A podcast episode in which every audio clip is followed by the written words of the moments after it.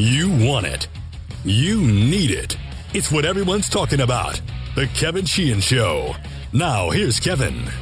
All right, I'm here. Aaron's here. Clinton Portis is going to join us on the show today. Adam Zielonka from the Washington Times will be with us shortly. Uh, we'll do some caps and terps with him, and then, and then a ton of Redskins uh, with Clinton um, in about uh, 25 minutes or so. Um, first of all, did you see the breaking news this morning that uh, NBC is not going to trade Al Michaels to ESPN? Yeah, so, I'm bummed about that. yeah, so Michaels is staying there, and I wonder whether or not that means Peyton Manning's not going to do Monday Night Football because I have this sense based on the reporting, and nobody's come out and said it, but that Peyton will do Monday Night Football if it's with the right person. Tirico, it was reported a year ago, maybe, that he would do Monday Night Football or would have done Monday Night Football had Tirico remained at ABC, at ESPN ABC. By the way, a lot of those games are going to be on ABC this year, apparently, the Monday night games instead of ESPN, or at least that's what um, may happen with the next uh, TV deal. Um, but anyway, um, uh, it- perhaps he was prepared to work with Al Michaels, you know, for 18 to 20 million a year. Uh, but it's not going to happen because NBC's not moving on from Al Michaels.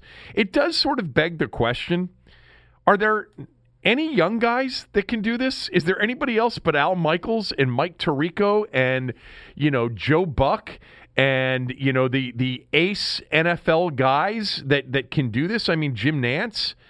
There are guys, I'm sure there are guys who can do it, but if it's about who does Peyton want, Peyton doesn't necessarily know the young guys. Uh, He knows Brad Nessler. He's got to know Nessler. Like Nessler would be a, a go-to guy for me. You know, I think he is excellent. Um, I think Sean McDonough is excellent, but clearly Sean McDonough was not easy to work with. By the way, you- you're calling a 63 year old Brad Nessler a young guy. Al Michaels is No, seventy-five. I, I understand Yeah. that, but I'm just saying that's Yeah, I know. right well, now. that's a there. there- You know, there are some good young guys doing games. I think. You know, I'm not paying attention to it maybe like I used to. You know, it doesn't impact my viewing habits really. Um, it really doesn't. Like if I'm into the game, especially football, if the, if it's a good game, I'm watching the game.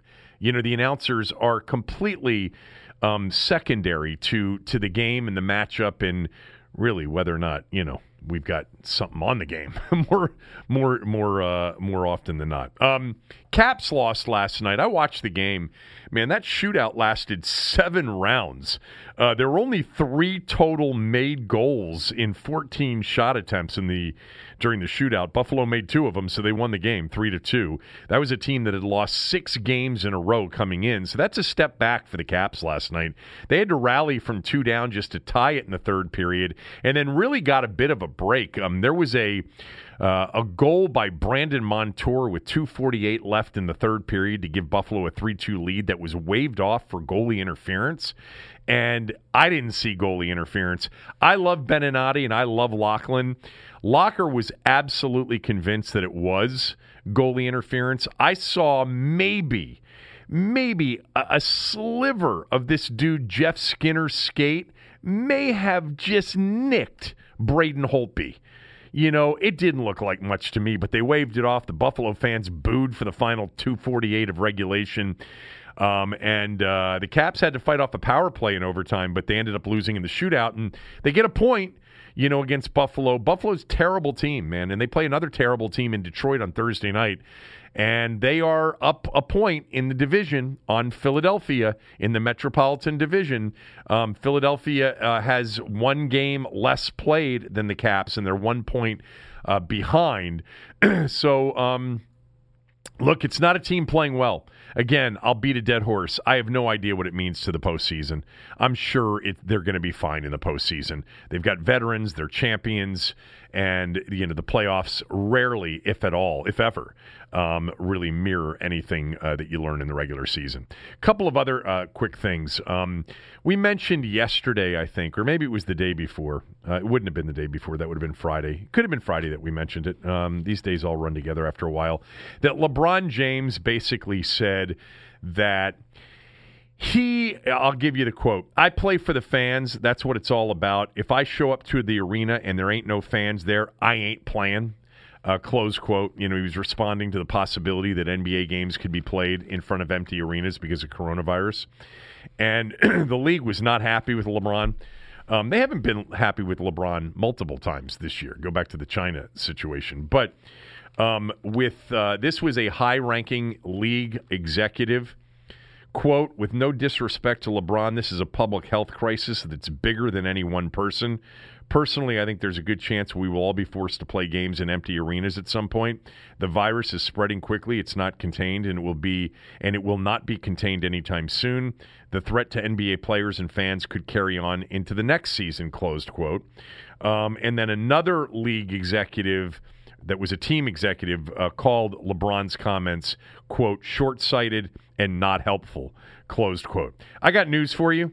If they play in front of empty arenas, you know who's going to be playing in front of an empty arena? LeBron James.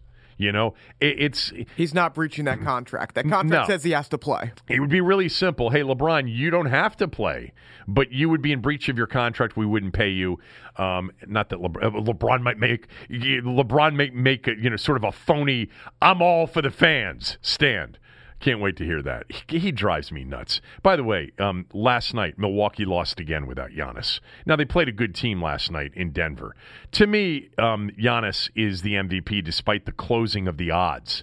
Um, you know, the narrowing of the odds on the MVP. Um, uh, on the MVP number. With uh, by the way, on my site last night, Aaron, uh, Giannis was minus one fifty and LeBron was uh, was plus one ten. I was seeing 170. Yeah, So um, it's it's narrowing down. Um, another quick thing um, is that did you see the Big Ten tournament odds for to, to win the Big Ten tournament? yes.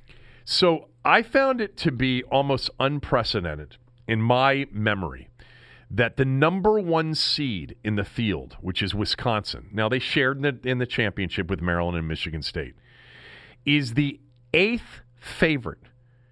Michigan State's three to one, Maryland's three and a half to one, Michigan's five to one, Ohio State six to one, Iowa's eight to one, Illinois ten to one, Rutgers is twelve to one, and Wisconsin is thirteen to one. You have seven teams that have better odds of winning the Big Ten tournament than the number one seed in the field. That's surprising. I don't think I've ever seen that. That's on your site. That's interesting because Yeah. everywhere I'm looking at has them behind Maryland and Michigan State, and even I've seen one that has them behind Michigan. But overall, they're in the top four. And This is um, sportsbettingdime.com. interesting. Um, Westgate, DraftKings both have them third. Okay. Well, Yeah. may, th- this is what I was looking at. I've never seen anything like Yeah, that. that- a that number would be one wild. seed. Um, it doesn't surprise me that Maryland's got better odds to win the tournament than Wisconsin does. Um, but Michigan State is is the favorite, uh, but just a slight favorite over Maryland. I, you know, I'm I'm much more obviously into the following week than this particular week. This is a fun week for gambling, though. But it, well, it's a fun week for gambling. But I actually really would like to see Maryland and Michigan State Saturday in in the in a third game. You know, at the Big Ten tournament, it would be that second semifinal game Saturday afternoon on CBS. I'd like to see that. Now, Maryland's going to have to beat Penn State or or Indiana likely. And you know, the thing that I didn't mention yesterday is Indiana, for all intents and purposes, is playing at home in this tournament. When they've had this tournament in Indianapolis before, and Indiana's had big games, it's been a home court advantage for the Hoosiers uh, in that building. So that's something to keep an eye on if Maryland has to play Indiana on Friday night instead of Penn State. They match up better with Indiana than they do Penn State, but it would feel very much like a road game for the Terps uh, if they play it. Look, when Maryland was at Capital One Arena for the Big Ten tournament, I'll never forget that quarterfinal game against uh, against Northwestern. That was I remember sitting. I, my seats were right in front of the Wisconsin section for whatever reason, Aaron. And during the game prior to the Maryland game, I think it was Indiana, Illinois, maybe. Um, you had the "Let's Go Maryland" chant going through it that was just reverberating around the arena. I mean, there must have been tw- ten thousand, you know, eight, eight, nine, ten thousand Maryland fans in in the arena, and these people from Wisconsin. Why is there so many Maryland people here? And I said, I turned around to somebody. I said, "Well, it's um, the campus is about four miles away, five miles away." Oh, really? I thought it was in Maryland. I said, yeah, Maryland's right next to. I had to explain the whole geography of the DMV. They had no clue. Um, last thing before we get to Adam Zielonka from the Washington Times. I may have told you guys last week that my neighbors are CDC uh, employees. They work for the CDC. They moved up here from Atlanta. They worked at the main um, headquarters of the uh, CDC in Atlanta. They moved up here about a year, year and a half ago. Very nice neighbors. Um, and he, his expertise is sort of malaria. And um, he spends a lot of time in Africa. Anyway, to make a long story short, a week and a half ago, I said, Hey, what's the deal with this coronavirus? And he said, Did you get your flu shot? That's much more important. Don't worry about the coronavirus. Last night, I saw him walking my dog, Aaron. I said, Hey, any different feelings? He said, Yeah, yeah, it's much different now than it was a week and a half ago. And I said, Well, how so? He said, Well, there's just a lot that's unknown. There's a lot that's unknown, and this is going to be incredibly disruptive to this nation and to the to the world. It already has, obviously, in places like Italy and and I and you know we've already seen the impact of the economy here you know retail and travel etc and he's a sports fan and, and he knows that I'm I'm a big one too and he said look you know we, we got we got March Madness games coming up and he's like he's like these games there's no doubt that some of these games are going to be played in front of empty arenas there's no way in some of these places they're going to be able to allow people into these arenas and then I threw out what I threw out I think yesterday to you Aaron and that is if one player on one team tested positive for coronavirus, he didn't even let me finish the sentence. He said, That team's done. He said, it's, There's a six day incubation period. He's like, It doesn't matter about testing other players. They're not, they're, they can't get a, a good read as to whether or not other players have it for five to six days. And I just said, well, maybe they ought to, when they announce the tournament on Sunday night, they ought to have 12 replacement teams ready to go we're going to see stuff we haven't seen in a long time. I'm not panicked. I'm not. I mean, I, I, I certainly feel differently about this than I did a week ago, and I bet many of you do as well. You know, even if you don't get sick and never find, you know, never know somebody who gets sick, it's impacting our lives. It's impacting the economy. It's impacting retail. I mean, I walked through the Safeway, you know, near this studio um, uh, last night or y- late yesterday afternoon, and the shelves are empty. It's crazy. Anyway, that's enough of that. Let's get to Adam Zielonka from the Washington Times. Adam Zielonka covers the Caps uh, for the Washington Times, covers the Terps for the Washington Times, probably covers a lot more than that. But those are the two topics for today. And we'll get Adam to Maryland. I know you were there on Sunday uh, here in a moment. But, you know, the, the Capitals have obviously, you know, gone from best record in hockey and looking like a juggernaut and looking like a team that potentially uh, is was even better than their Stanley Cup winning team to a team that's really struggled, you know, over the last month and a half plus. You know, I thought Saturday could have been sort of a turning point for them. They were impressive at Pittsburgh, and then last night against a team that's lost six games in a row, even though they got they had a pretty good goaltender back after a month.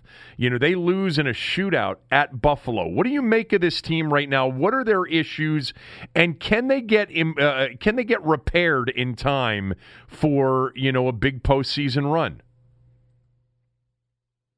Well, to start with your last question, there's only uh, 13 games left in the regular season for Washington. I, I, I don't want to say that's not enough time to get their stuff in order and, and get repaired in time for the Stanley Cup playoffs. I think that they they have shown that they can play like the team they need to be in uh, you know come playoff time. Most recently, honestly, their two best games have come against Pittsburgh, which could tell you one of two things. It could tell you that Pittsburgh is playing pretty awfully lately. Pittsburgh's two and eight in their last ten games um, but it also, I think it also really tells me that the Capitals they show up when it's when it's Penguins, when it's their rivals. They're, they're everyone's firing on all cylinders. And last Saturday's game was their most complete win in quite some time when they beat the Penguins five to two in Pittsburgh. Yeah, that Buffalo result was disappointing. It also could have gone either way. That was a really late shootout, and this this goalie from Buffalo, Ullmark, had a heck of a game. Um, uh, but like you said, you know that, that that's not what the that's not the kind of two games in a row stretch you want to have. I mean, you, you want to come off that Pittsburgh game with the momentum in your favor and, and a feeling of, hey, we can, we've got this, we can put this together, and and go into Buffalo and beat a bad team. That was a very bad team, like you said. Six games in a row, they had not even scored more than two goals in a single game in that stretch. and technically in the shootout game, they only scored two goals before uh, before the shootout. Their biggest problems it continues to be uh, defensive coverage here and there, although that's actually looked a little better recently. Uh, it continues to be just consistent scoring and, and, and setting up easy goals for themselves and not trying anything really stupid or, or, or dump, you know, dumb passes down the, you know, middle of the neutral zone that get picked off. They've had a lot of giveaways. And of course, I can't believe I've talked this long without even mentioning the penalties. They are constantly, constantly in the box. Everyone knows it. They know it. Uh, Orlov took a bad penalty in overtime yesterday that hurt their chances in overtime because then they have to spend – two out of a five minute overtime, two minutes out of a five minute overtime, uh, killing a penalty. And that's not a way to win in overtime. So that's the big one right there. And it, it continues to boggle my mind that these guys take five or six or more penalties a game. They lead the NHL in minor penalties by a, by a margin. So that's the main thing that you're not going to get away winning a playoff series against pretty much anybody if you're going to keep playing like that. You know, I thought the penalty called on Buffalo, the goalie interference call at the yeah. end of the third period, was really, really ticky tack. I mean, I didn't even see as many times as they showed the replay of that. I didn't really see the contact on the replay play. Locker was sure of it, you know, listening to the broadcast. I thought, you know, if there was contact, it was r- barely any contact and it wasn't truly mm-hmm. interference. What did you think of that? Cuz I'll tell you uh, I mean that that was a that was an, a, a regulation game winner for all intents and purposes for Buffalo. Yeah, I understand why the Sabres fans were upset about it. Ticky tack maybe a little bit. I think first of all, I'm not much of an expert on it, but I, uh, goaltender interference is sort of hockey's equivalent to what is truly pass interference in the NFL, or what is truly a catch before they amended the catch rules. It can it can be kind of referee to referee, crew to crew, a little you know, variant, if you will. Um, there was contact, and I think that just because there was even even a little ticky tack contact that the Sabres were not going to win that coach's challenge because there was probably not enough yeah. there to say, okay, well, we'll overturn the call now. Um, but to call it there in, in such a crucial moment, last three minutes of, the, of, of regulation, not of the game, but of regulation, yeah, you know, the Capitals got lucky there for sure. And they only have at least one point out of that game in the standings, thanks to Alex uh, with with his goal and then setting up the second goal that or, kind of it was, I mean, he, he assisted Orlov, and Orlov's shot went off that that Sabres skate. So there were there were just some luck in, in the Capitals' favor to even get them one standings point to get to overtime, and it could have been even luckier because when you get to a shootout, you know what they call it a skills competition. Shootouts really can go either way. That's why you don't see them in the playoffs. Yeah, exactly. Um, one last one on the Caps, and then we'll shift to the yeah. Terps we're at that you know time of the year with just 13 regular season games left for the Caps, 14, you know, somewhere between 10 and, and 14 between all these teams, um, where um, you start to look at potential first round matchups you know, they won't more likely than not have to face the Flyers in the first round because I think, you know, there's a pretty decent chance that both of those teams will finish in the top two spots with the way the Penguins are playing. But, you know, it's not a lock. Yeah. But uh, uh among the teams that they more likely than not would play in the first round, Pittsburgh, Columbus, you know, a Carolina or even the Islanders, who don't you want to play? Hmm. I don't want to play the Islanders uh, because I don't think the Capitals match up particularly well against Barry Trotz and that system. Um, that sure they'd be familiar with it, but over the course of the seven-game series, I don't know. And, and the Islanders have now a, a, better scoring threat after the trade deadline, the, the man that they uh, landed, Pageau, um, because maybe a couple of weeks or months ago, I would have said, well, the Islanders can't really score more than two a game. They, they don't have a threatening offense. Um, to answer the other half, I mean, you didn't ask the other half of the question, like who, what, what might be the easiest matchup. But yeah. certainly, Columbus Blue Jackets have really cooled off. They've had a hot stretch in the middle of the winter, and their their rookie goalie Elvis, I, I can't even pretend to pronounce his last name, Merzlikins. Uh, Elvis was winning a bunch of games for them, but I wouldn't trust a rookie goaltender in the uh, playoffs, first of all, and Columbus has really cooled off. So even though Tortorella's been there and done that, and even though Columbus upset Tampa Bay last year, it's a completely different team now. And the Capitals get pretty lucky if Columbus ends up as that uh, number one wild card, and the Capitals are the number two division winner. You know, uh, where Boston would maybe they would win the President's Trophy, and the Capitals would have the uh, the division, the Metro division. They would get the number one wild card most likely. So as it stands today, as I look at the standings, Columbus would be the matchup. and Carolina or the Islanders or the Penguins, if if the Penguins kept losing a little bit and fell a little further, they're all kind of in the mix. If anything, you know, maybe the Capitals would want to play the Penguins right. round because that's the team that they keep showing up for. That they've beaten twice in a row now. Yeah. And that's the only team that can seem to get out of bed to make sure they play a, a 60 minute game. Yeah, I mean, I was thinking the same thing. Um, Adam Zielonka from the Washington Times joins us. Uh, he covers the Caps, he covers the Terps, he covers a lot of different things for the Washington Times, Tommy's news, newspaper. Um, all right, let's get to the Terps. You've been covering them, you've been at the games recently. You wrote about Anthony Cowan. Um, Cowan is 0 for 3 in the Big Ten tournament. He's 1 and 2 in the NCAA tournament. Do you think this year's different in the postseason? I think this year has a good chance to be different. Um, I could be very easily proven wrong. You play the tape right back, but this is a, a stronger Maryland team than we've seen the last couple of years. You know that as well as anybody. And I think you've got a, a more complete version of Anthony Cowan than ever before as both a leader, because that's what Turgeon and every other uh, teammate of Cowan's has been said all year, that he's become this vocal leader and, and they take after him now maybe more so than they did in the past. They needed him to take that mantle this year, and also as a player, and and and the team up with between him and Jalen Smith is like very few others you're going to see during the tournament. Um, I guess it depends on really like you know how do you define success for this team? What would be a disappointment versus what would actually be an improvement? Is it just making the Sweet 16 since they haven't done that in a handful of years and they haven't done that in Cowan's time here? Is it going further than Sweet 16? It depends on uh, what matchups they're going to end up drawing. Um, as far as this week, also with the Big Ten tournament, since they continue, like the last three years at least in, the, in a row, they've lost that first game they play, even if they're the three seed or the five seed. Um, this year, this, they're the three seed, obviously. You know, they could draw number six Penn State. They haven't had good luck against Penn State lately. They they could draw number eleven Indiana. Indiana's can, can be can be they can catch fire when you don't when you don't expect it. I've only seen a little bit of them this year. Um, they they really should hope to just at least win two games in the Big Ten tournament to get you know improve their NCAA seed as high as, as possible. Right. Yeah. I, right now, I'm seeing them as a four seed in some brackets. I think I think they deserve a three, but they're not going to get a three if they lose that first Big Ten game. Yeah, I think um, I think they're they're more likely than not a four if they lose on Friday night, and if they win one game, I think yeah. they're up to the three line. I had Patrick Steve, Stevens on the radio show. He thinks they're solidly a three if they win, and they've got a chance to be a two if they you know get to the finals. Um, I I told Aaron earlier I'd like to see a game against Michigan State on Saturday. That's what I'd like to see. You know, I don't want them if they win the Big Ten tournament, great. Um, if they get to Sunday, that's phenomenal phenomenal. I think it's good preparation for next week.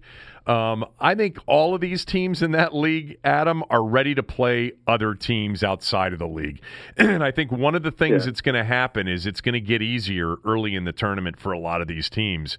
You know, I've seen this and I've talked to coaches um, over the last couple of years, and the Big Ten has as many good coaches as any league in the country. These teams are incredibly well scouted.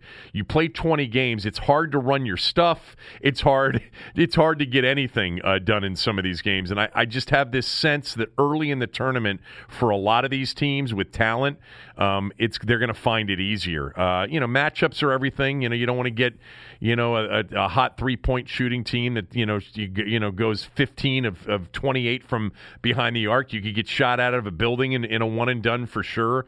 But I have a yeah. feeling ultimately they're going to have a chance to make you know make it to that second weekend. I think so too. Um, and being a, a, three seed versus a four seed is is going to dictate that a lot. What your matchup's going to be in that second round game.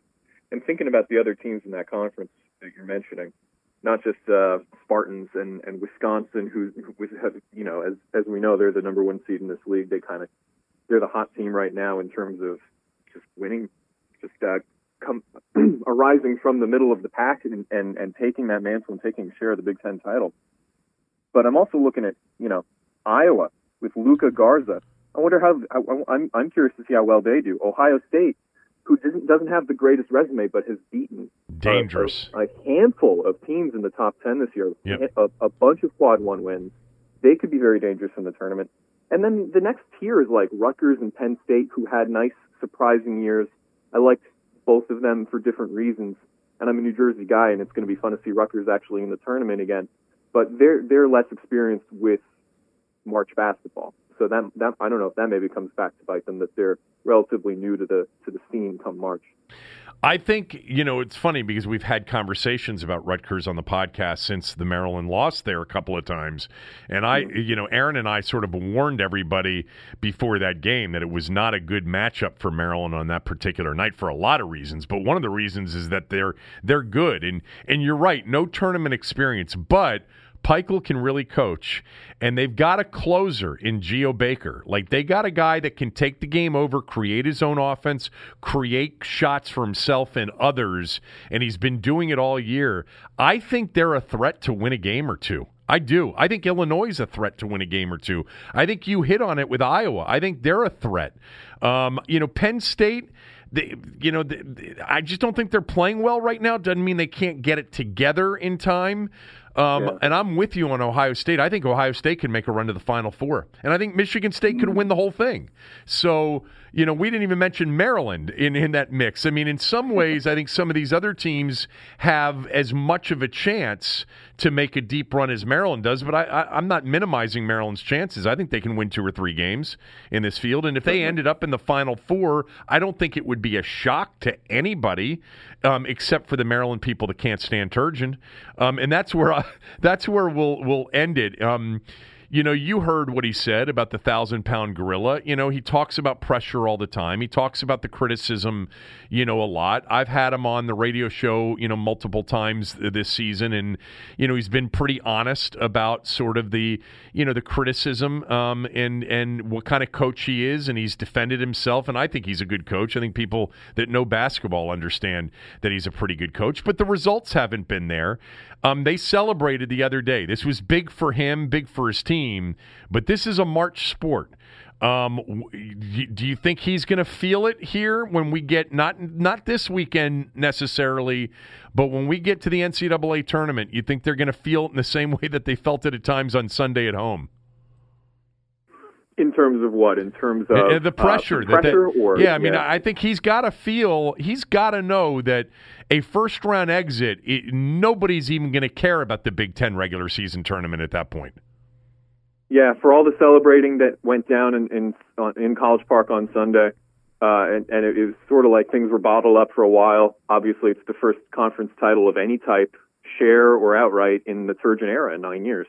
And he's talking about the monkey off his back. the guy, the guy sitting next to me in the media uh, row uh, from from some other radio station. I'm not sure which. Might have been out of state. He said, "Oh, that's a shot. That's a shot." He said. I was like, "Uh, pretty pretty much." Especially when you're directing that uh, t- toward the crowd, where he he he appreciates the crowd. He appreciates the kind of home court advantage they had this year. But I I know that he knows that there are some critics of his, just like Cowan probably feels the same way within that mix of, of students and, and alumni and supporters. But yeah, no, it, it, it all goes away. That, that goodwill that was built up, sort of, if you will, that, that, that would go away. If they're upset in the hmm. first round and they're a four seed or a three seed and they go down to East Tennessee State or whoever, yeah. oh no, that, that's bad news for him. And I don't, I don't think we sit here and talk about, well, is he going to get fired for this? But you're, what you said, you nailed it uh, right on the head when you said it's a March sport. And for for all everything that they've gone through and, and, and how they've proven to be one of the 10 or 12 best teams in the country this season over the last four months, it would be a giant disappointment if they don't win a game in the in the NCAA. Totally agree. Um, last thing, because yeah. you were there Sunday and you were there a week ago Saturday night. Uh, Aaron, did we talk about this? I forget if we talked about this yesterday. The students were weak on on Sunday. They didn't fill up the wall. You know, it's almost like I've gotten to the point. I, I don't want to. I, I, don't want to come off as mm-hmm. okay boomer on this, but um, you got a you got a team playing for the Big Ten regular season title Sunday at noon. You know, it's not Sunday at seven a.m.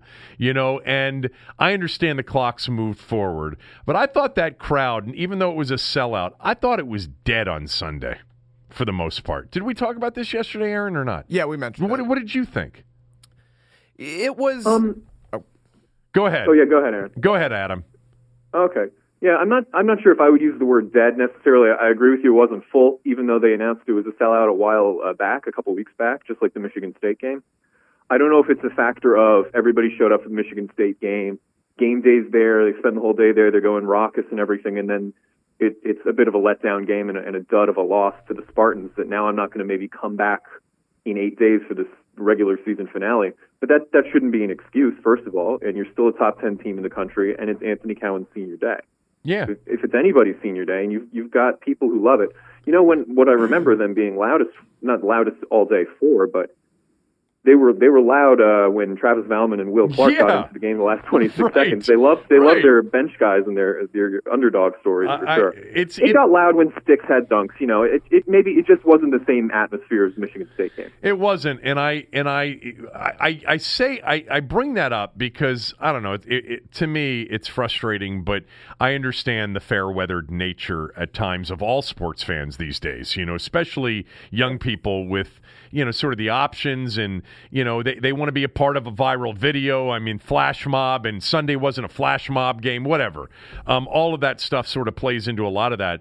But you know, Maryland considers itself, and as an alum, and Aaron's an alum, and I think you're an alum too. Like we consider ourselves to be a major basketball school. You know, not Duke, Carolina, Kansas, Kentucky, but capable of being in that next group of, of schools. And the home court advantage is tremendous for for big games. But you know, I think it it speaks to sort of the lukewarm nature right now of the fan base of you know just expecting the worst. You know they lost to, to michigan state in a hyped up situation. They get beat at rutgers and there was just sort of an expectation that this season was going to go out on a dud like others uh, have. Um, and i think that's unfortunate. They've been ranked very high. They were playing for a championship. It was anthony cowan's senior day and you had empty seats in the student section. I, I just thought that was that was a weak uh, a a weak showing from them but anyway Yeah, um, thank you for doing this. Uh, I'll talk to you soon. Appreciate it. glad to be here. Thanks for uh, having me on. Have a good day. Adam Zielonka, everybody, he writes for the Washington Times, does a really good job of covering the Caps, Terps, Nats during the summer. Um, at Adam uh, at Adam underscore Zielonka, it's Z I E L O N K A on Twitter. Quick word about stamps.com. Don't you wish you were at the post office right now? No, you don't. Me neither. Running a business or keeping up with your schedule takes a lot of time. Sometimes there just aren't enough hours in the day. You've got better and more important things to do. That's why you need stamps.com. Anything you can do at the post office, you can do at stamps.com. Their on demand postage means you can skip that trip to the post office. Plus, you save money with discounts that you can't even get at the post office. Stamps.com brings all the services of the U.S. Postal Service right to your computer. Whether you're a small office sending invoices or an online seller shipping out products, or even a warehouse sending thousands of packages a day, Stamps.com handles it all with ease. Simply use your computer to print official U.S. postage 24 7 for any letter, any package, any class of mail, anywhere you want to send it. Once your mail's ready, you just hand it to your to your mail carrier or you drop it in a mailbox. It's that simple. Time's not the only thing you'll be saving. With stamps.com, you get 5 cents off every first class stamp and up to 40% off shipping rates. Not to mention it's a fraction of the cost of those expensive postage meters. And there's no equipment to lease and no long-term commitments. We use stamps.com here at the Kevin Sheehan show. It's perfect for small businesses. It's a no-brainer. It saves you time and money. It's no wonder over 700,000 small businesses are already using stamps.com. Right now, our listeners get a special offer that includes a 4-week trial plus free postage and a digital scale without any long-term commitment. Go to stamps.com, click on the microphone at the top of the homepage and type in Kevin DC. That's stamps.com. Enter Kevin DC. Time to bring in Clinton Portis uh, on the show, and we're going to cover a lot of Redskin stuff, a lot of NFL stuff, and maybe even some college hoops. Because Clinton, as I've mentioned to you guys in the past, the reason I've always enjoyed conversations with Clinton or doing shows with Clinton is because he's a huge sports fan. Like he follows every sport, knows uh, a lot about college sports as well. Tournaments coming up, so we'll get his thoughts on that as well. But let's start with the Redskins. So last week, the Redskins gave Trent Williams the ability to go seek a trade. Give me your prediction right now on the team that makes the deal for him and what the Redskins get back for him and the kind of contract you think Trent will get. Man, I'm not sure. You know, just because you don't know what players are are, are emerging now that everyone knows Trent is available. But I would think Cleveland. Uh, I would think the Browns are the Jets. You know, I think uh, the Browns and the Jets have pieces uh, that the Redskins might want. You know, you're talking about a DB, a secondary guy, someone young um, to to include in the trade, not just picks, as I've read. So I would think the Browns are the Jets, especially if they could get Denzel Ward. I think that would be a no-brainer, uh, given that he's still young, he still uh, has potential. He has a lot of potential. So therefore, I think that would be ideal for the Redskins. But uh, for Trent, you got to look at uh, the situation being somewhere Trent want to go as well. I know he's not just going to jump up and and go anywhere and oh yeah, I just want to go here because of X Y Z or because of the money. I think Trent is at a stage that wherever he goes, he's going to be comfortable. So um, if you look at at Houston, you know I know he's uh, he lives in Houston and uh, that's his area. So if you look at Houston, I, I, I could see the Texans as a surprise player in there. If the Texans, in Ben Standig reported last week that Arizona and the Texans were two of the teams that were going to be interested, you know, are you saying that if Houston signed Trent that they would keep Tunsil or they would move Tunsil? Think they will move Tunsil. Tunsil has played right side before, right? Um, didn't he play right side in Miami? I think he did. While? Yeah, I think he did for a little while. You're right. But Yeah, I'm so when I I said move when I said move him, I'm talking about trading him. Would they trade Tunsil or would they keep him and play him at right tackle or play potentially Trent at right tackle? Why trade him? That's that's the first thing. You're. I'm asking Because you got to pay Tunsil? because you got to pay him. You got to pay him too.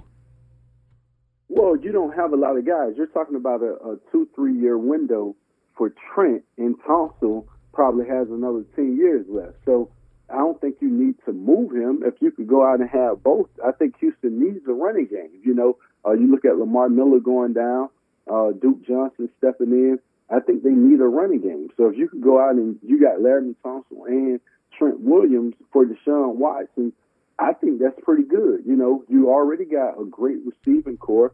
Uh, you you let Jadeveon Clowney go. You're paying Watt on defense, uh, who's getting up in age. So I think you could do it.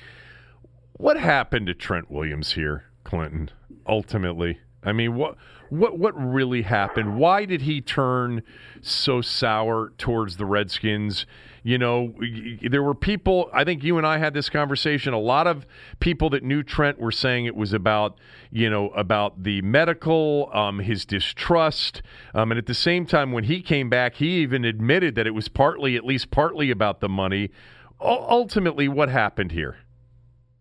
Man, you know, uh, I saw LeVar Arrington, uh, and LeVar said something that it, it made my eyes pop. And that was every star stud player for the Washington Redskins leave on bad terms. No one rides into the sunset and still in great standards. I think London Fletcher, uh, London Fletcher might have had that exit. But if you look at everyone else, it's been one of those situations where, and I'm going back to me, or you know, you look at, at Stephen Davis or Westbrook, you know, guys who who you felt were at that point of capturing uh, the city and giving all that they had to an organization, and somehow it sours. And I, I think with those players, um, you know, you look at Santana's situation, uh, still being able to play, and it was kind of don't use them, sweep them out.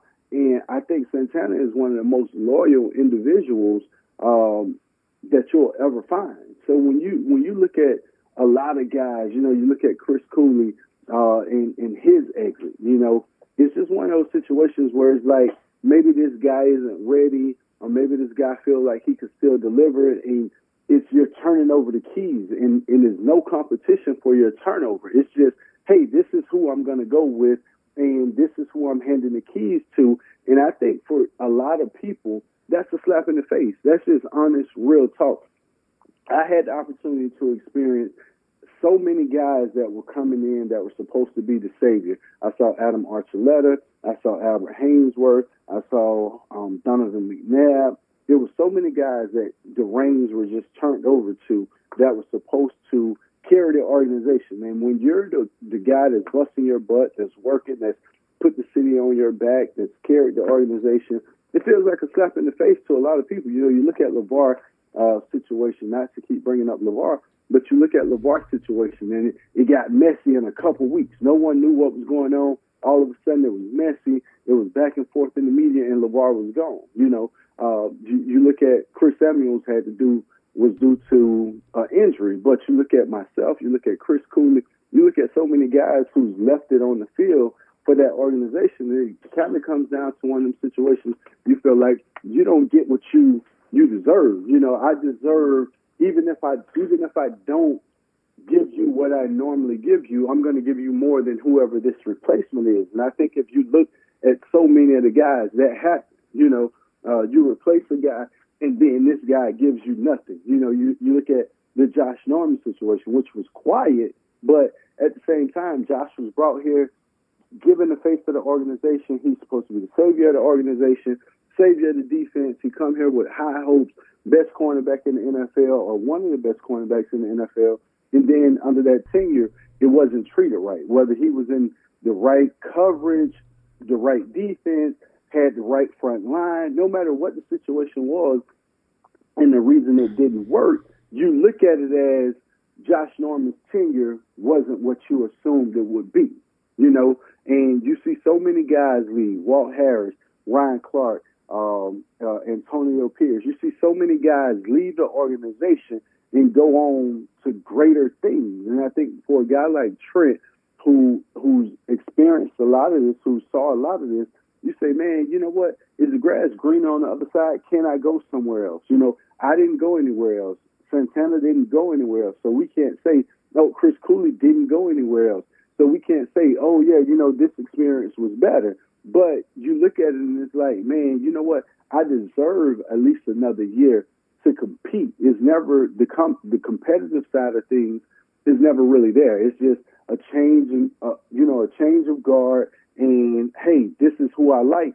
And then you're watching that guy from home, like this guy can't hold my jock strap, or, or whomever that guy is, and it's just one of those bitter feelings. And you know, for myself, or for Cooley, or for Santana, uh, guys who got an opportunity to stay around the organization and get into broadcasting, you know, Fred Smoot, some guys get that opportunity where you look at it and some guys are negative you know, and they speak negative. I speak truth. I try to speak truth about whatever. I'm not talking bad about a player. I'm telling you what this player showed me. And if next week he changes, I'm telling you he upgraded, he played better. So uh, a lot of guys have that sour taste in their mouth, and it, it is never really clear on what the issue was.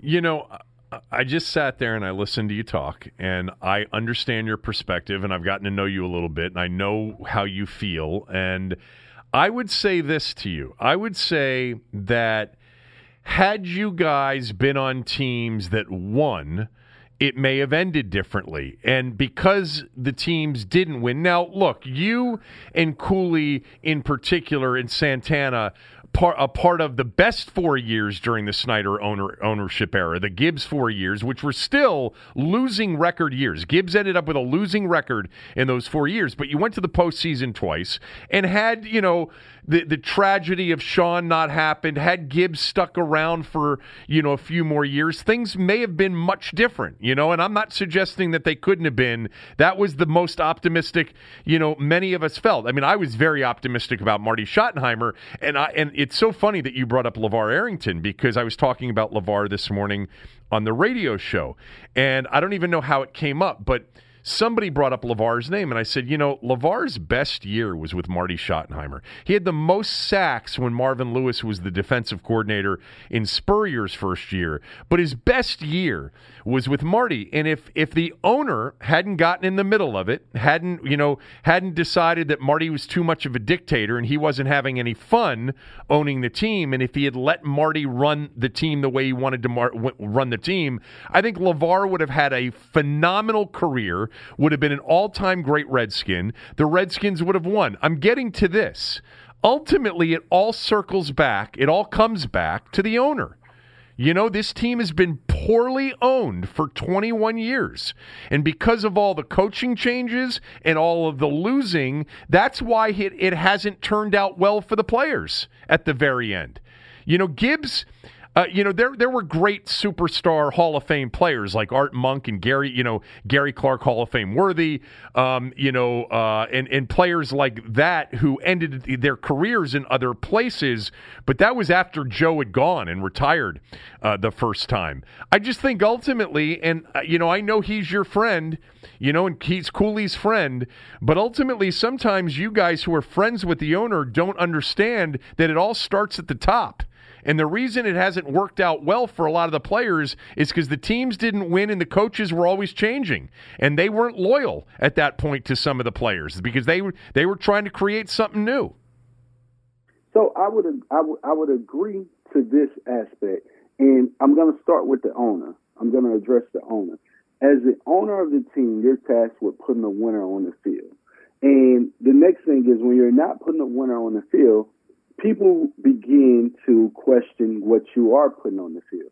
Oftentimes, that guy that's giving you your all, i.e., I'm going to use me, that guy that's giving you their all, that's carrying your organization, goes from the solution to the problem. And it's all because a change of guard. So when you're asking for someone else to come in under Coach Gibbs, everything that I've done, everything that I ever did, is the norm in today's game, right? I did it before it was time or accepted. I did it before, you know, if you look at the NBA, guys take games off. They get rest nights.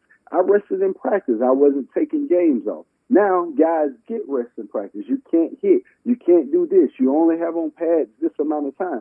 So I was before the curve. Everyone oh man, he's this, he's that, he's a prima donna. But now that everyone is getting it, no one is a prima donna. You see what I'm saying? And no, this is you were ahead of your time. You were ahead of your time. I was ahead of my time. I was ahead of my time in Yeah. that aspect because on the field, I still don't think you've seen a guy that played with the energy that I played with, and that's been what ten years removed. I still haven't seen a guy run up and down the field. For everyone who questioned, hey, is he in shape? Well, you go show me another guy who ran 60 yards and throw a block and come back and pick up a blitz that he's not supposed to pick up and then carry the ball and still get 100 yards. You don't see that. You see what I'm saying? So for me, I, I, I think when you look at change, a lot of coaches come in and they fear the power or they, they fear it instantly. Let me see what my superstar is going to do. If the superstar isn't the quarterback, he's moving. Everyone else, if the superstar is not the quarterback of the team, he's movable. You look at Trent Williams, he's movable. Trent Williams has been a mainstay in this organization for quite some time. You go back to LeVar Arrington. I think LeVar Arrington could have worked in Gregg Williams' defense. But it, the media, once the media get involved, once everybody start, Well, don't don't you go in, don't don't you go there.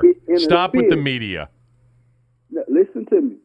I I know this because when we were in the locker room, no one knew what was going on. We didn't know until the media got it about anything going on with LeVar. Because LeVar wasn't a distraction in the locker room. He wasn't not talking to the other linebackers. He came out to practice and did what he was supposed to do. Then it got it got bad real fast. For myself, everyone, no one understands what happened in my situation. The Redskins never asked me to take a pay cut. They never asked me to do anything. I asked to be released just because I couldn't get along with Coach Zorn. I asked. I asked this the year. I asked this two years before it actually happened. I asked for it in San Francisco, it, the the last game of the season in 2009. That's when I asked to be traded or released. 2010 came, I got hurt. 2011, Shanahan, I mean 2008. This happened in 2008. So 2009 came, I got hurt. 2010 came, which brought Shanahan back. I was already over it. My mind was already made up that this is it for me. No one ever came and said, "Hey CP, take a pay cut. Hey CP, do this. Hey CP, we're not to bring you back." It was I was done. I was drained. In in my mind, I've given everything I possibly can to an organization that's not appreciating me. I understood Mike Shanahan's situation in promoting Kyle. When Kyle came, hey, we running the ball five times in the first half or ten times in the entire game. What the hell? Like that's not that's not what I do. But it didn't even bother me. So in my mind, it was just one of those situations. You know what? It's time for me to move on. It was nothing against those guys. It was nothing against the organization. When I went to Dan, Dan told me no. He said no, no, no, no. I said, Dan, you know what? It's best for you. I appreciate you, your family, the organization, and everything that you all have done. I just don't feel like I could deliver what you need me to deliver. So therefore, I'm just asking you to let me go. The lockout happened two days later. You see what I'm saying? The lockout happened. I was injured. I had already lost. I was losing the passion and the love for the game. You see what I'm saying? Because my my passion and love for the game disappeared when I seen them remove Sean Taylor locker and take it to the Redskins uh, to FedEx Field, which was it, it, turned out to be great. But at the time when we're all mourning and we're all, oh man, Sean, Sean, Sean, and I'm sitting right next to a locker with Sean Taylor, and you remove it to put another guy in it, I realized I was replaceable. So in my own head, I was stuck in my own head. It had nothing to do with the organization. It was small things that kept happening. You, you, you. We we had a streak. Uh, we go to the playoffs, and then you bring in a new offensive coordinator. My right. offensive coordinator changed every year. Every year I got to yeah. adjust. Every year I got to adapt to a new system. Every year I got to figure out how this guy wants me to go out and do my job. That shit gets old. That shit gets boring. It becomes annoying. You know what I mean? If you've been playing football for 10, 20 years uh, of your life and you feel like, hey, you know what? I know how to do this. And then a new guy comes in and say, no, you're going to do it this way. No, I'm not. No, I'm not. So I want to make sure that I have this straight. So after Zorn's first season in 2008, and that was the year that you got benched in Baltimore on that Sunday night game when it was really cold, and you and Zorn did not see eye to eye. You didn't like him, he didn't like you. At the end of that year, at the end of that San Francisco game, which was the final game of the year, you asked for your release. Exactly. I asked, I asked to be released or traded. And Dan said no. Dan, me, Dan, Vinny, Coach Zorn, and uh, matter of fact, Dan wasn't there. Vinny, Coach Zorn, uh, Sherm Lewis, myself sat down and tried to iron this out. I said, man, listen, I'm not trying to get this man fired. I would rather leave. I would rather leave because I already understand before the Baltimore benching, he didn't want me to play in the game. I was in his office the week before that even happened. So everyone looks at it as, oh, you fumbled or you made a mistake and you got benched. No, the man didn't want me to play in that game yeah. from the beginning because his words were, I want to see you in a full weeks of practice. So therefore, I'm going to sit you out this game so you could heal and recover, and I can get a full week of practice out of you. I said, Are you shitting me? Like, are you serious? You want me to miss the game so you could see me in practice? You look at that game, and before we went on break, the Steelers game is where it all happened. We had a blow up on the sideline. Wait, wait, wait, wait the, the, which game was the blow up on the sideline?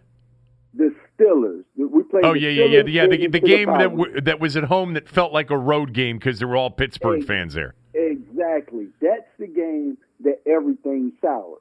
Then we had the bye week. I think we played the Cowboys, yeah. the Ravens, and maybe we played the Seahawks after the Ravens. Yeah, uh, you. So it was Pittsburgh, Dallas back to back. Those were both night games. One was Sunday night, one was Monday night. I forget which. And the Dallas. It was, it was Pittsburgh, Dallas, Ravens. No, the, here it is. I just pulled it up. Then you went to Seattle and won.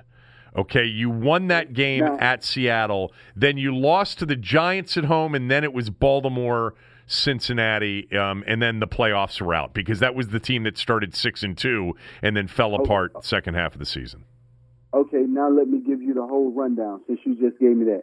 It happened Pittsburgh. We come back from bye. We played Dallas. If you look at Dallas stats, I didn't even really get carries. I think I had fifty something yards. We tried to throw the ball. We go to Seattle Coach Zorn comes to me the week of the week before because he was going back to Seattle.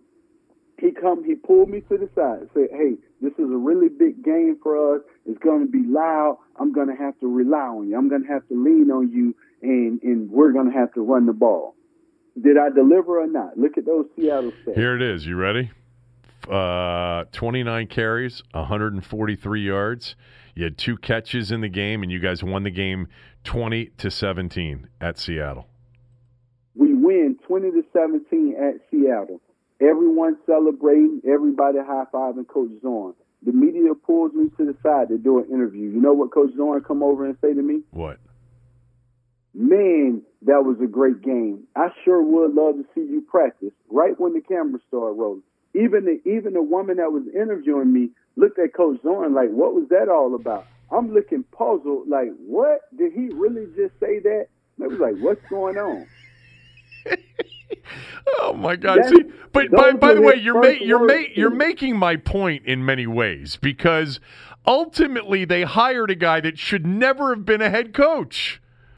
These were the Yeah, but mistakes we- made by ownership and front Yeah, office. As a player, as a player, you can't control what the front office is doing, what ownership is doing. You, I can't control that. I can't go in. I understand that, and- but you and- made my point that it all starts at the top. So, with that being said, as a player, every time it's a change of it's a change of guard, they're out.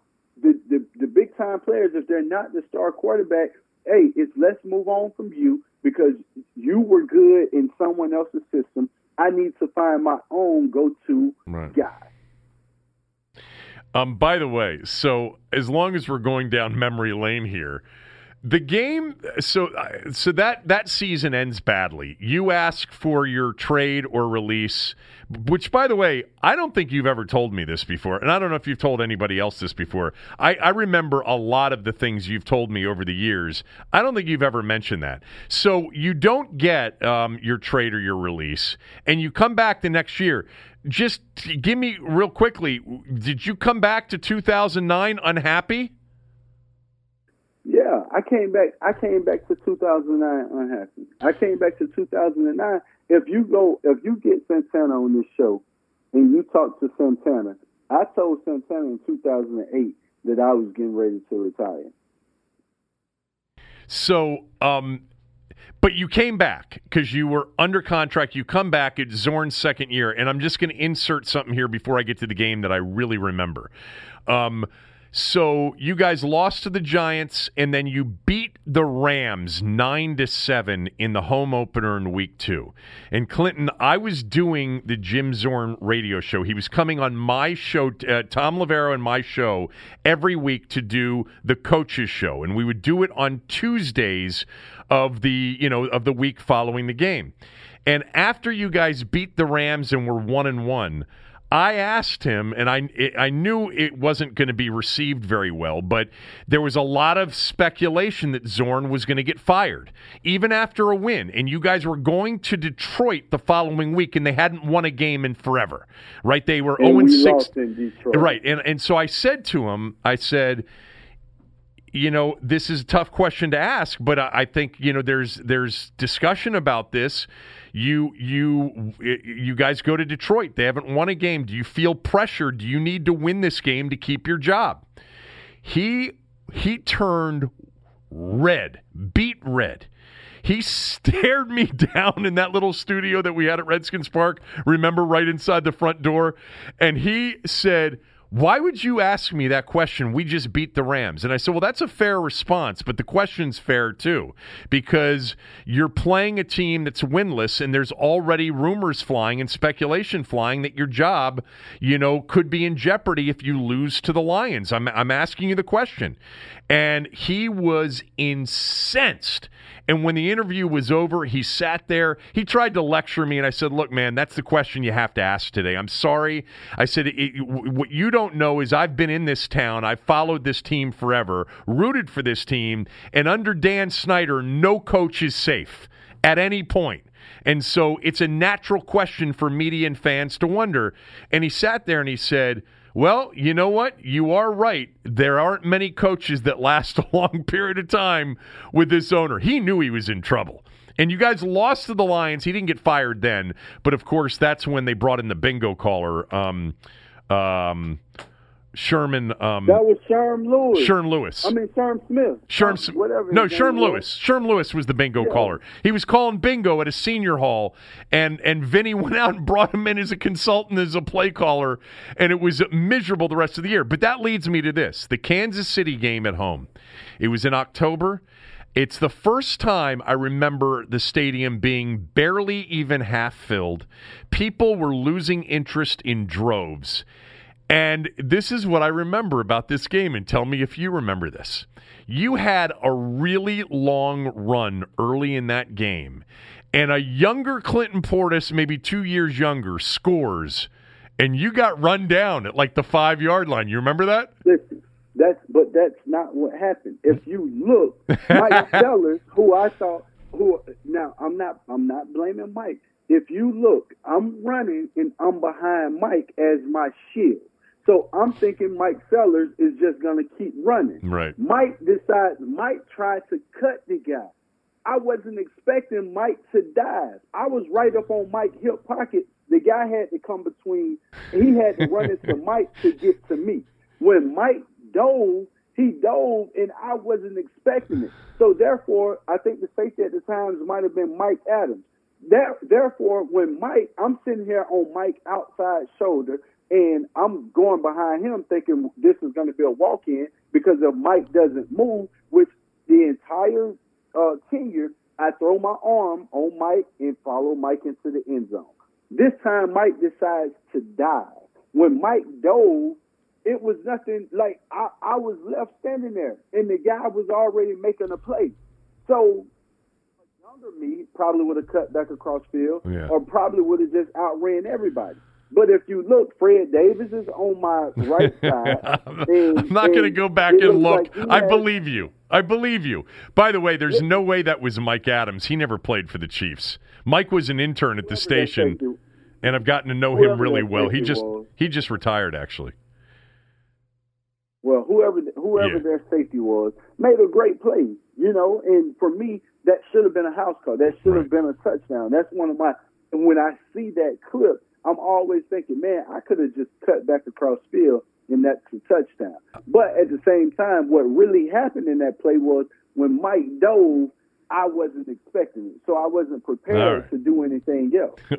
By by the way, just before we, because I want to get to some other things here. We we this has been fun actually to talk about. But I when they hired Sherm Lewis to come in, um, Jim Zorn. We when we were doing the show at the park on days we do the par- uh, when we would do the show at the park, he would come into that studio, Clinton. I swear to God, he would sit down and he would listen to the show. And like in between breaks, he would ask us questions about things we were talking about. And at one point, I just said, "Don't you have any work to do? Like, don't you have a team to prepare for?" He's like, "Yeah, yeah, I'm going to get back to that." But but basically, he knew he was done. You know, he was counting the days until he was out of there. Um, that was a miserable, miserable season. All right, let's get back to this team. Okay. Bro, Um, hold on. I'm gonna give you. I'm gonna give you one last nugget. Okay. right? So we we had been uh, practicing some plays that actually were were working, and I think this is when the genius comment came about. Uh, with with me um, mentioning having a genius. yeah, when you when, yeah when you coach. referred to him as a genius sarcastically. So it wasn't sarcastic. It was we had been we had been practicing a play. The defense was killing us with a backside blitz. The defense was interrupting the play with a backside blitz the entire like every time we tried this play. So it never went into the game. But the play was actually a good play. So I decide on my own, you know what? I'm going to scan the entire field. I'm going to go right to left. Linebackers, cornerback, safety, cornerback, safety. I got everybody. Anybody that I see coming, I got. I do this in practice. I pick it up in practice. It, it called us uh, corner blitz from uh, from the boundary, which you're always you always have to be prepared for a short corner blitz. So knowing guys walked up man to man, I'm thinking, you know what? probably the corner blitz is coming. So I'm just to scan to see who's out of place, who's getting ready to get help, and I'm coming backside to pick up this blitz. I do it in practice. Bow! I hit whoever our cornerback was at the time. It was like a live drill. I hit whoever the cornerback was, and offense defense kind of got into it.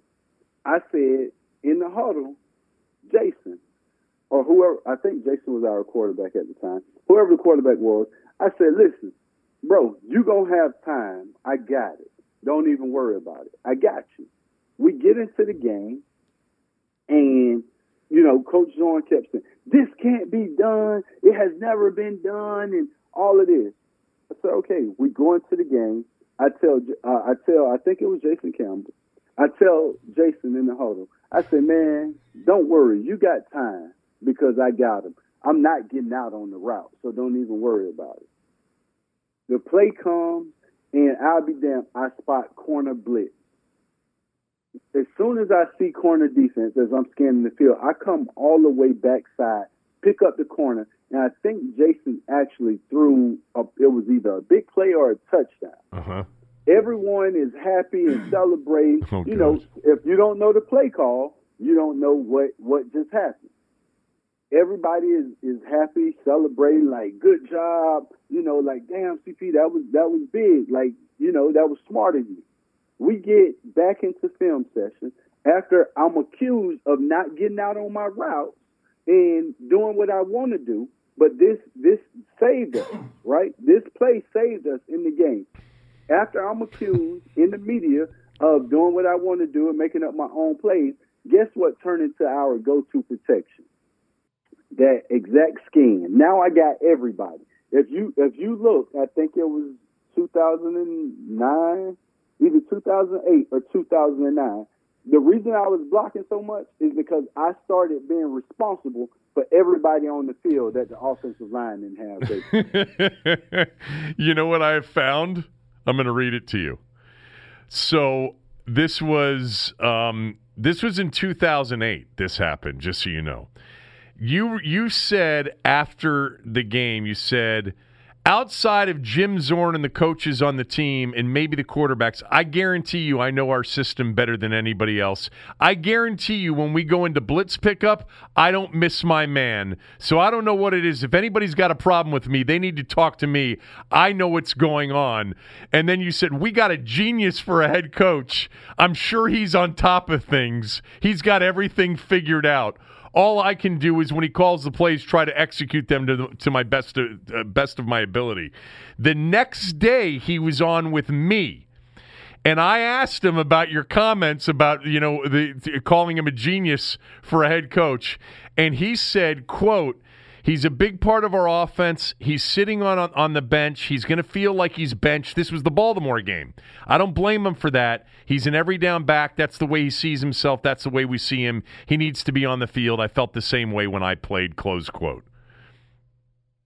That's pretty. But bro, fun. that that that's BS. If you re- uh, like, if you knew that Baltimore game, it was two plays that happened in that Baltimore game. We had the longest shift motion of all time, and it was dumb. We come out, we we came out of the huddle, and we were already up against the play clock.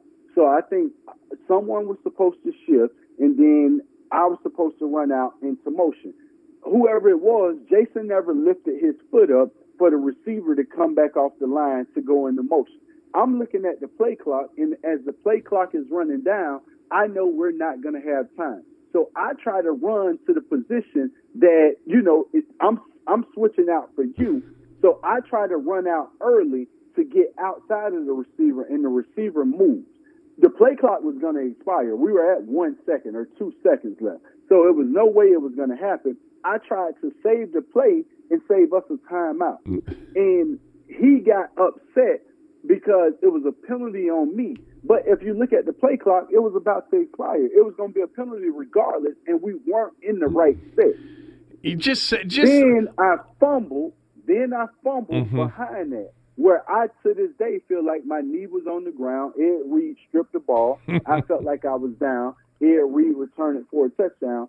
I get benched. Those plays happen consecutively like on two possessions back to back. He was a dope. But but me already knowing this man didn't want me to play in the beginning. He told me the week before the game that he was going to rest me that game so I could practice the entire week the following week. Look, this was a long way to get to. You made my point. When you are in an organization that's dysfunctional at the top, that doesn't make the right decisions at the top, you end up with bad coaches like Jim Zorn who don't stay very long and then get replaced by other coaches who get replaced by other coaches. And ultimately, that's why it doesn't, more times than not, turn out well even for the revered players in the organization. I want to get to, because we've spent so much time, I just want to get to the, the, the other things that I, that I specifically called you about uh, anyway. Free agency starts essentially a week from today. Um, I think the Redskins, I've, I've been told they're going to be aggressive. They've got salary cap room, um, names like Amari Cooper, Kenyon Drake, uh, Austin Hooper. I've heard a lot of those names so far. What are you hearing? What do you think they're going to do? And how do you think they're going to handle free agency? I think not having Jordan Reed, Austin Hooper is the number one target. Um, I think if you get Austin Hooper, you open up the guys that you already have, uh, which would be great because you you have some young talent in McLaurin Sims and um, uh, what's the other Harmon. name we got? Harmon. Harmon, uh, Kelvin Harmon. So I already think you have young talent right there. So if you can land Austin Hooper, that's a plus. But if you can get a number one to go with those guys, a guy, but you need some size. You, you know, you need a guy, which Amari Cooper would be great. He's explosive. We've seen Amari Cooper uh, break a tackle on a slant and take it the distance. You need a, a veteran with that receiving corps to grow those guys. Right. So if you can land a veteran wide receiver and a tight end, you're already set on offense. Now, if you can land Drake as well, I think Drake fits with the guys that you have. If if Guice can come back healthy and Love is healthy, then I think Guice, Love, and AP are all kind of the same type of back. You know, they're explosive, they're physical, but if you can add a guy like Drake to the mix, that's a big add. And defensively, with these young, I mean, going back to a 4 3 was the best thing the Redskins could do. Now you have depth at the D line position. Your linebacking corps, I just saw they were talking to Bostic. So if you get Bostic back, you have Reuben Foster. You you got the young guys uh, that that had good years this year. Maybe you add a linebacker with some speed. Um, and you know, you know who I think you should go get. Isaiah, yeah. Anthony Simmons. I mean Isaiah Simmons. Isaiah Simmons. So You- if you ju- go just, so everybody Isaiah knows, because you told me this on the radio show, so those that just listen to the podcast don't know this, but Clinton Portis thinks that Isaiah Simmons out of Clemson is the next Lawrence Taylor, and you would take him before you would take Chase Young at number two. Listen, I told you about Isaiah Simmons I know. before his pro day, I know. before anyone else saw him, before anyone else was on his coattail, and saying, you know what, this could be a possibility. I just think he gives you so much leeway with what he's capable of. When you look at the D line, if if if, your guys from last year, if Sweat uh, takes it up a notch, and you're looking at Allen, Payne, Ioannidis, uh, maybe Kerrigan back at DN, um, you're looking at these guys as rotational, then you don't really. I mean, Chase Young. Everyone needs a Chase Young, but at the same time, I think you take Isaiah Simmons, and it solidifies your your front seven. Period. Then you look at the the secondary. You know, I think Landon has stepped it up. I even think the corners played well, uh, given you know the opportunity that they had. I'm not sure of Dunbar's situation and how he's feeling. I've seen some rumbles uh, about Dunbar wanting to leave, not knowing if he would be here, what what not. I think you should handle that situation. But um, finding a cornerback, if you find you find a cornerback and maybe adding a safety with Montae because Montae, you know, he's great a game and then maybe he missed a game and you know he's back for a game.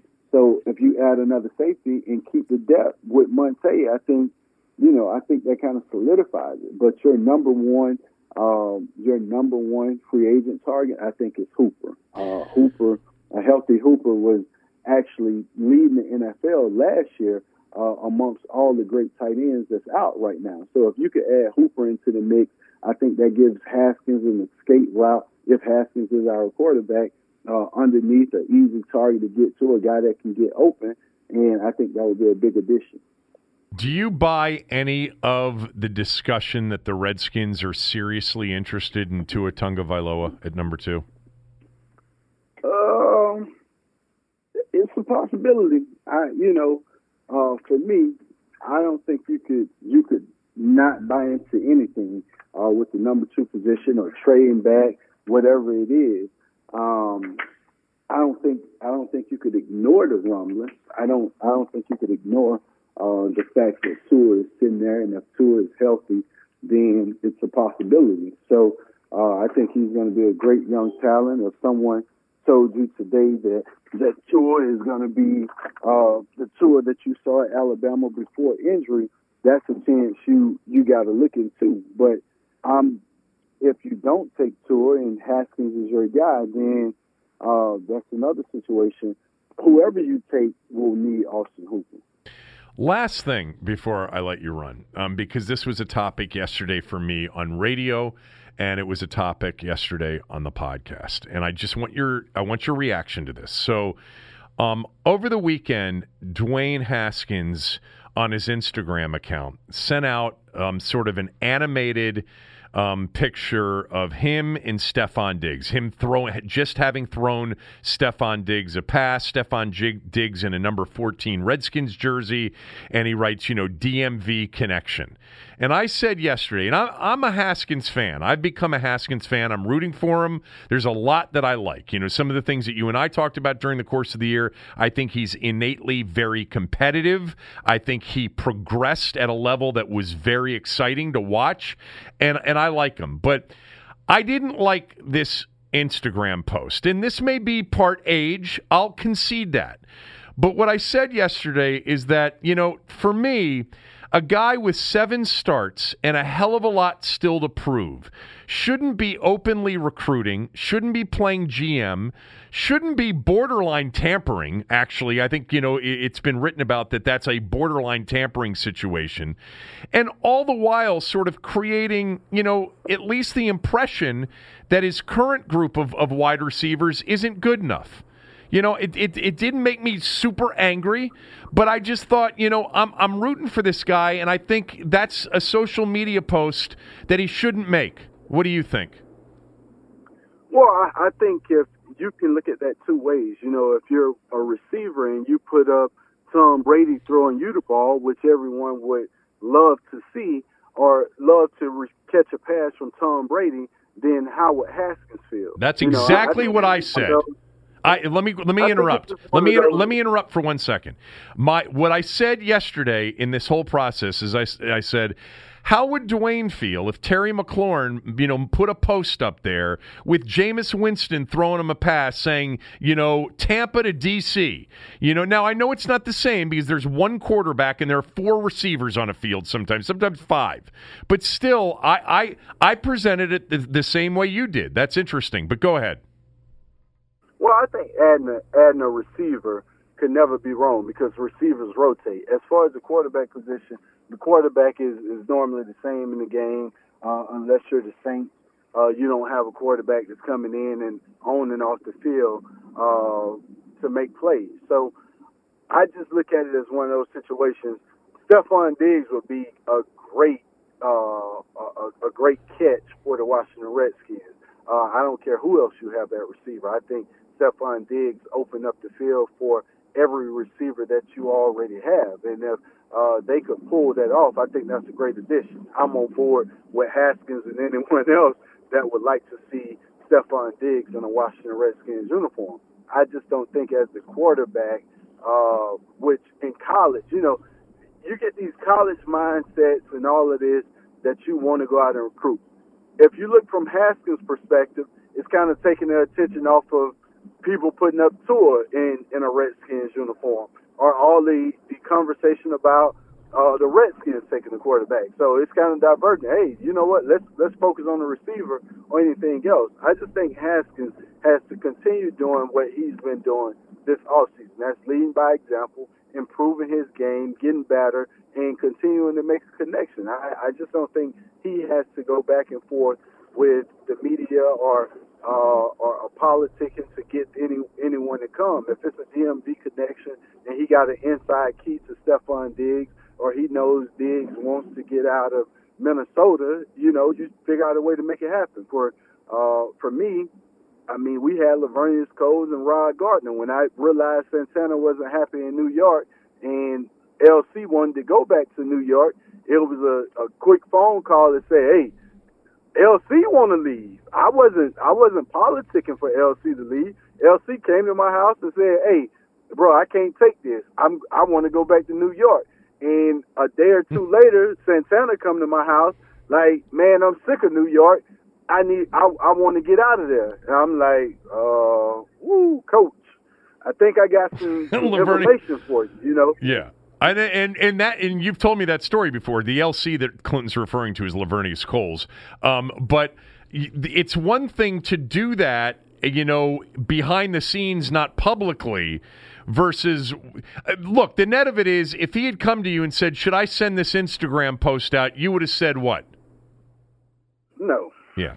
Thank you. No, because you're you're just giving you're just giving people something to talk about. They're already talking about the maturity, you know, your maturity or you not being there or whatever it is, just, you know, you, you're trying to erase the conversation. Like, you know what, let them talk about something else and just go out and prove it, you know. Yep, he's got a lot to uh, prove. It's one of those situations where you're trying so hard, and I've, I've even been a victim of this, always trying to get the truth out and tell my side of the story when – a lot of people don't give a damn about the truth. You know, they want to jump on the negativity or whatever they believe or perceive uh, you done or you didn't do. So you, you can't you can't get them on your side. You know what I mean? And then uh, once you prove to them that they were wrong and it was wrong, whatever that it was, you out and prove it. And then all of a sudden you see all the supposed fans or the people that were pulling for you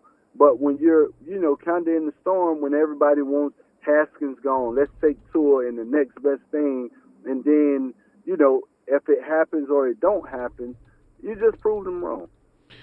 Thank you for doing this. Um, as always, I always enjoy it, and for whatever reason, it seems there's always something new um, that comes out of it that we learn. And I, I don't, I don't remember you telling me this in the past that you asked for your asked to be traded or released at the end of the 2008 season. But um, it's always good to catch up. Thanks. I'll talk to you soon. Hey, hold on before you leave. Yeah. My pick for March Madness. Yeah. FSU, baby. Who? Oh, you, FSU. I mean, I would love to see it for Leonard Hamilton because he's been coaching forever and they're really good. But for whatever reason, man, that dude always comes up short in the tournament. His teams do. I just, I just don't think so. I think, I think he can lose in the ACC tournament, and you know, lose late in the ACC tournament, and then go on the run for the NCAA tournament because they don't really lose consecutive games and you know what I mean? They might have a slip up during the season, but then they get back on track. So I say losing the, the, the tournament and get on track during uh, uh, March Madness. Did you get to Did you get to a Maryland game this year or not? No, I didn't. I watched Maryland. I lost with Maryland every time I took them, man. Be careful with else. that. I called you and asked you about it. And what did I tell you? You called me before the Penn State game in December. And what did I tell you to do? Stay away. Stay away or it play either. Late. I said play Penn State or stay away. If you don't have the if you don't have the stones to play Penn State, then just stay off the game. That's what I told you. You did. It was too late then, though. well, don't call me after you've made the play. Call me before. All right, I'll talk, All right, I'll talk to you soon. All right, peace out. All right, see you. Uh, it's always good to catch up with Clinton. I've told, I've said this to a lot of you, uh, you know, on the podcast over the years out of all of the former players that I didn't know when he was playing, because I did not know Clinton when he was playing um, really at all. I mean, I think we did an event or two together, but I didn't really know him. Um, I, he is such a good dude, good hearted dude, great sense of humor, and has an unbelievable memory when it comes to all this stuff. And plus, real big sports fan, too. I just wish he wouldn't gamble. Um, all right. Uh, other than that, uh, that's it today. Um, don't forget, I'm on radio 7 to 10 a.m. weekday mornings on the Team 980, the Team980.com, the Team 980 app. You can download the Kevin Sheehan Show podcast app if you want. Um, and you can watch Aaron's uh, the show that Aaron produces in the afternoon on NBC Sports Washington, um, the Daily Line with Tim Murray and Michael Jenkins and sorry, what's Sarah her- Perlman. and Sarah Perlman, who's doing a great job. Uh, all right, have a great day. Tommy will be with us tomorrow.